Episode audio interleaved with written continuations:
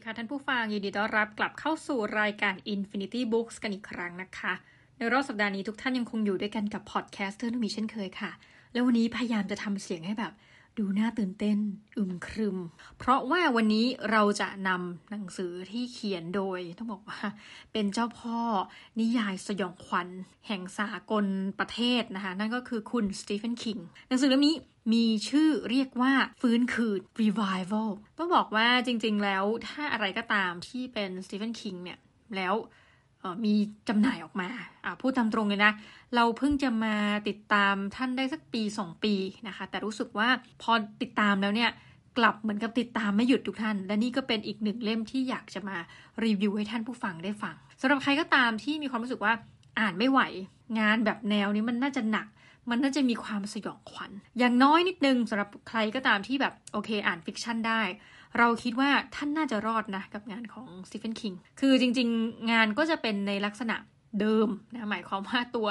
ละครของเรื่องเนี่ยมักจะอยู่ในรัฐเมน ซึ่งเป็นรัฐที่สตีเฟนคิงอาศัยอยู่กับภรรยาเนาะแต่ทว่าพล็อตเรื่องเนี่ยก็จะเปลี่ยนแปลงไปเรื่อยนะคะทำให้เรารู้สึกสนุกแล้วก็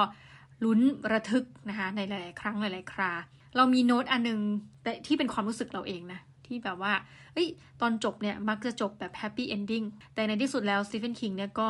มักจะหลอกเราในหลาย ๆ ครั้งเช่นเดียวกันนะคะดังนั้นก็พูดไม่ได้หรอกว่าทั้งหมดทั้งมวลจะจบอย่างมีความสุข โอเค ทีนี้เรื่องฟื้นคืนเนี่ยเพิ่งจะแปลมานะคะโดยสำนักพิมพ์ก็คือแพรวสำนักพิมพ์ เล่มเนี่ยจริง ๆ มีความใหญ่กว่าหนังสือทั่วไปเนาะอย่างเช่นของปิกโกโลอะไรเงี้ยจริง ๆ ของแพรวเนี่ยจะเล่มหนาและใหญ่นะคะ แล้วก็แปลแบบ ละเอียดเลยแหละ ความหนาของเล่มเนี่ยในเล่มนี้จะอยู่ที่เกือบๆเนาะ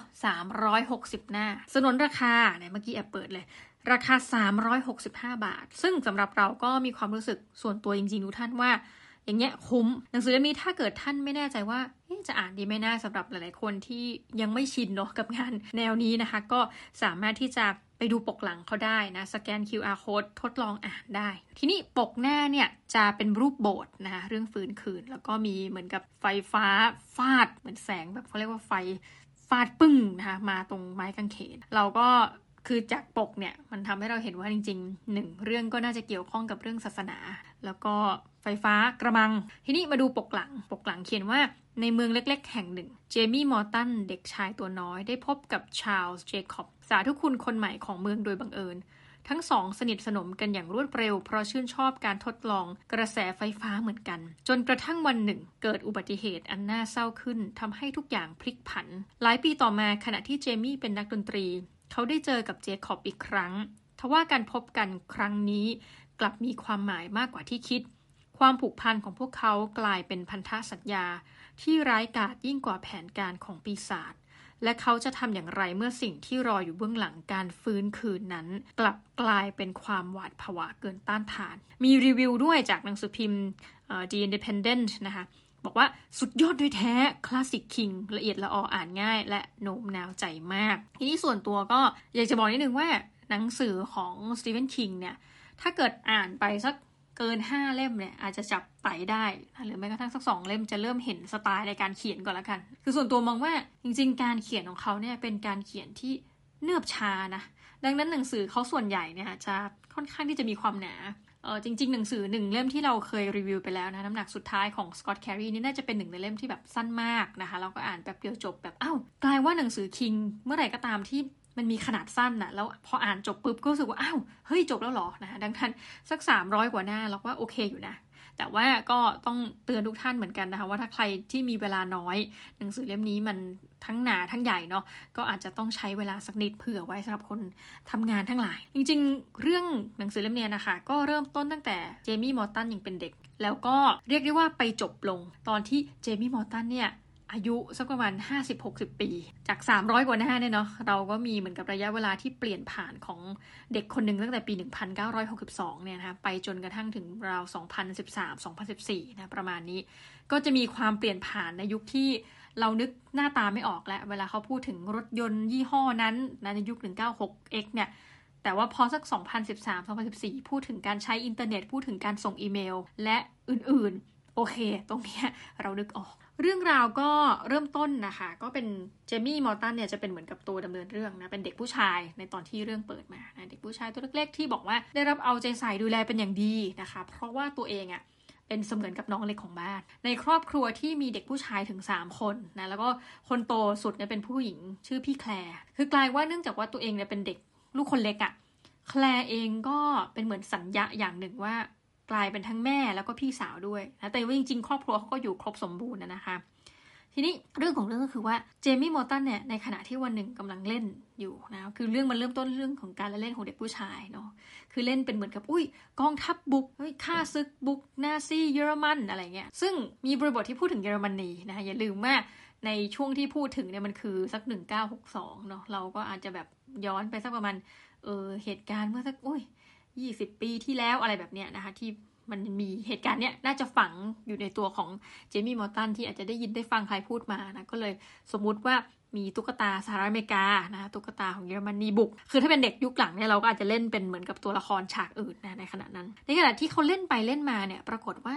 เขาก็มีความรู้สึกว่าเฮ้ยเหมือนมีเงามาทับหัวเขาเนี่ยนะมาทับตุ๊กตาของเขาอยู่ พอเงยหน้าขึ้นไปเนี่ยเขาก็เจอกับท่านสาธุคุณ สาธุคุณชาลส์ เจคอบซึ่งก็มาแนะนำตัวว่าเหมือนกับเขาเป็นสาธุคุณคนใหม่ของสถานที่แห่งนี้ ซึ่งจริงเขาก็จะเล่าให้ฟังว่าในเมืองที่เจมี่มอร์ตันอยู่เนี่ย มันก็จะมีโบสถ์อยู่แค่หลักๆ2แห่งเนาะถ้าไม่โบสถ์นั้นก็จะเป็นโบสถ์นี้เขาก็รู้อยู่แล้วล่ะว่าเรากำลังจะมีท่านสาธุคุณคนใหม่ ปรากฏว่าชาวเจคอบเนี่ยก็เดินเข้าไปแนะนำตัวกับคุณพ่อคุณแม่ของเจมี่มอร์ตันแต่ก่อนที่จะแนะนำตัวเนี่ยเหมือนกับ 2 คนนี้ก็มีการคุยกันนุ่งนิ่งนุ่งนิ่งแล้วก็แบบเจคอบก็แนะนำว่าเอ้ยถ้าเธอจะเล่นอะไรแบบนี้นะ แนะนำว่าให้โจมตีฆ่าศึกลักษณะนี้ก็คือแบบเหมือนกับผู้ชายผู้ชายเนาะเขาก็คุยกันนะแล้วก็ผ่านไป ปรากฏว่าสิ่งที่เราได้รับรู้ก็คือว่าจริงๆ คนก็ชอบ ท่านสาธุคุณนี้มากเลยนะแล้วท่านก็เทศคนก็มากันอย่างเยอะแยะนะเมื่อเทียบกับท่านสาธุคุณคนเก่า ไปมาวันหนึ่งเรื่องมันก็เปิดเผยให้กับเจมี่มอร์ตันว่าสาธุคุณเนี่ยจริง ๆ เป็นคนชอบเรื่องของกระแสไฟฟ้า เหมือนกับพยายามต่อสายไฟ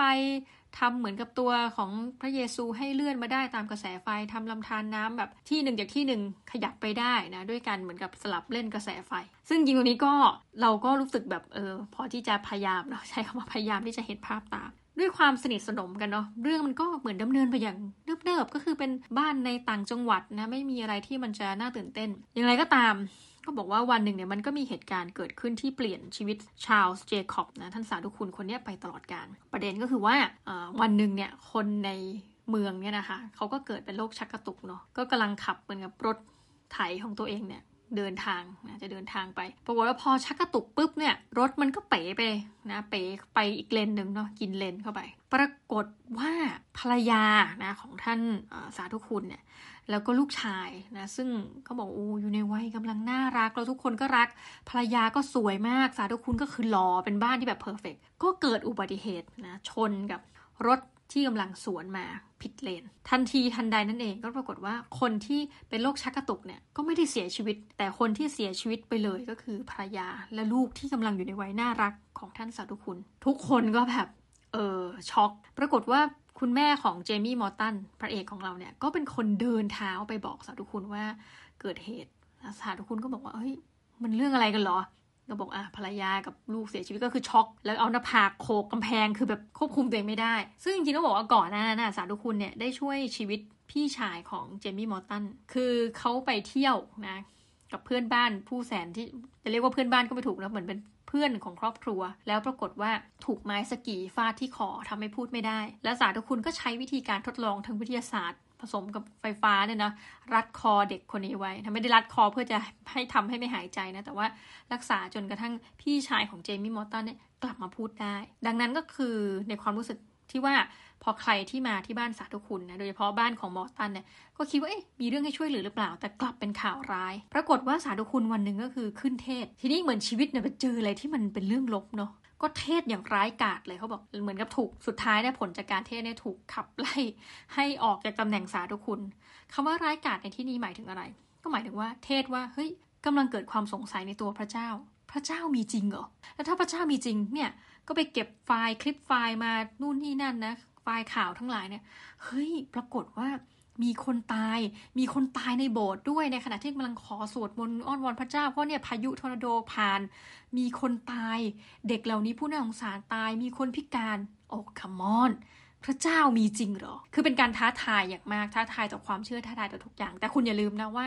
คนส่วนหนึ่งเขาบอกว่าพอฟังอยู่ในโบสถ์ก็ลุกเดินหนีไปเลยนะ สุดท้ายก็แนะนำว่าให้ไปซะจากตำแหน่งนี้ที่ได้คือออกจากเมืองไปเลยนะคะแต่ว่าสิ่งหนึ่งที่จะต้องไม่ลืมคือคนเนี่ยมันอยู่ในช่วงเวลาของความเสียใจนะ แต่เราก็จะเห็นว่าโหรัฐเมนนะยุคนั้นนะ 196x เนี่ยมันช่างมีความเป็นเหมือนกับอนุรักษ์สนิยมซะเหลือเกินนะคะทำให้กับคนคนหนึ่งเนี่ยคือเมื่อเทียบกับว่า เฮ้ยความผิดที่เขาอาจจะได้ก่อขึ้นโอเค มันตั้งคำถามที่ยิ่งใหญ่นะต่อความเป็นคริสตชนเนี่ยแต่ว่า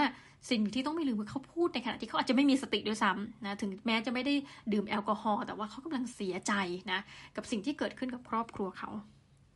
เวลามันก็ผ่านไปนะแล้วเจมี่มอร์ตันก็ มือนก็มีฉากกุดบายนะเซกุดบายกับชาลส์เจคอบสาธุคุณ แล้วก็ร้องห่มร้องไห้บอกว่าผมจะไม่ลืมคุณนะชาลส์เจคอบบอกฉันก็จะไม่ลืมเธอ ในการต่อมาเจมี่มอร์ตันก็เป็นเด็กที่กลายเป็นนักดนตรี ในเรื่องตอนที่บอกเติบโตขึ้นก็จะเห็นว่าเขาสนใจดนตรี แล้วก็เล่นได้ดีกว่าพี่ๆเขาเล่นกีตาร์อะไรอะไรเงี้ยก็กลายเป็นนักดนตรีที่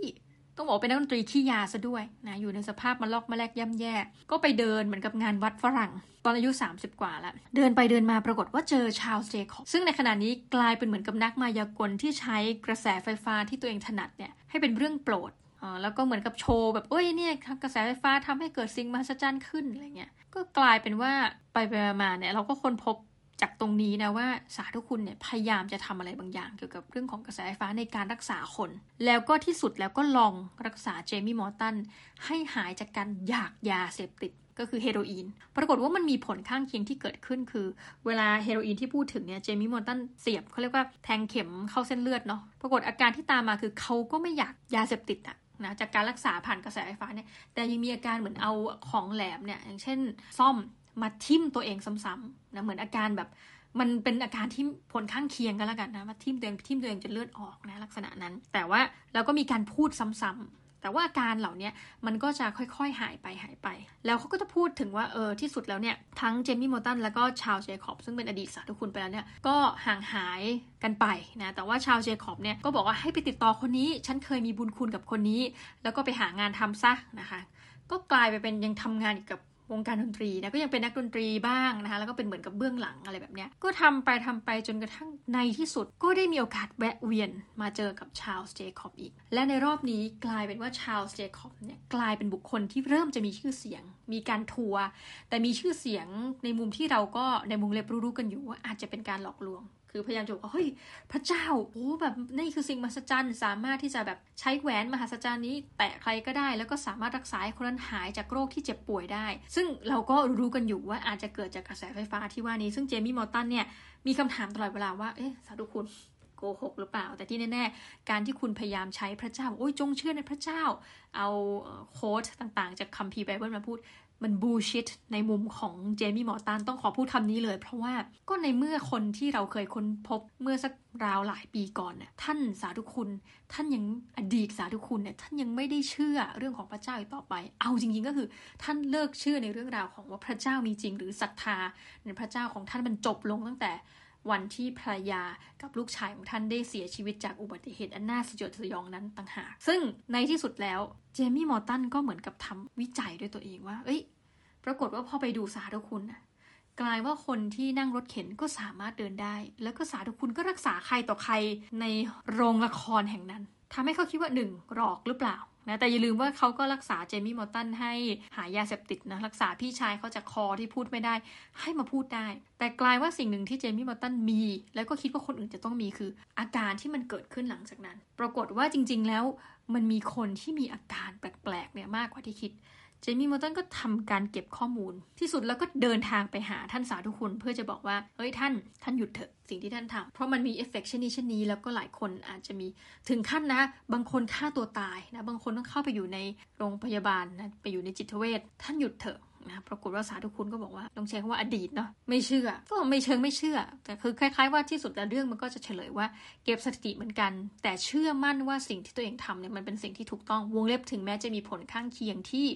อาจจะไม่คาดคิดตามมา ปรากฏว่าที่สุดแล้ว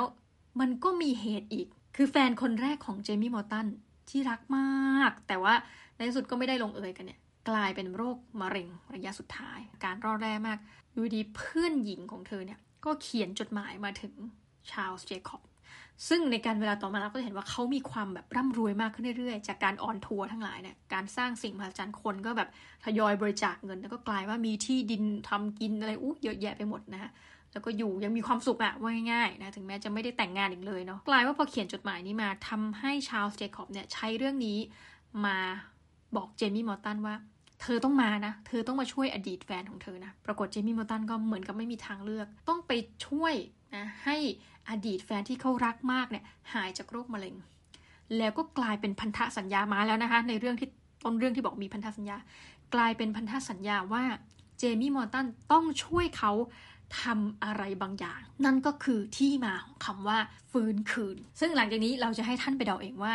สิ่งเลวร้ายที่ว่านั้นมันคืออะไร และมันจะทำลาย คนที่เขาเคยรักษา มันจะทำลายครอบครัวของเจมี่มอร์ตัน และที่สำคัญมันจะทำลายความสัมพันธ์นะทำลายชาลส์เจคอบอย่างไร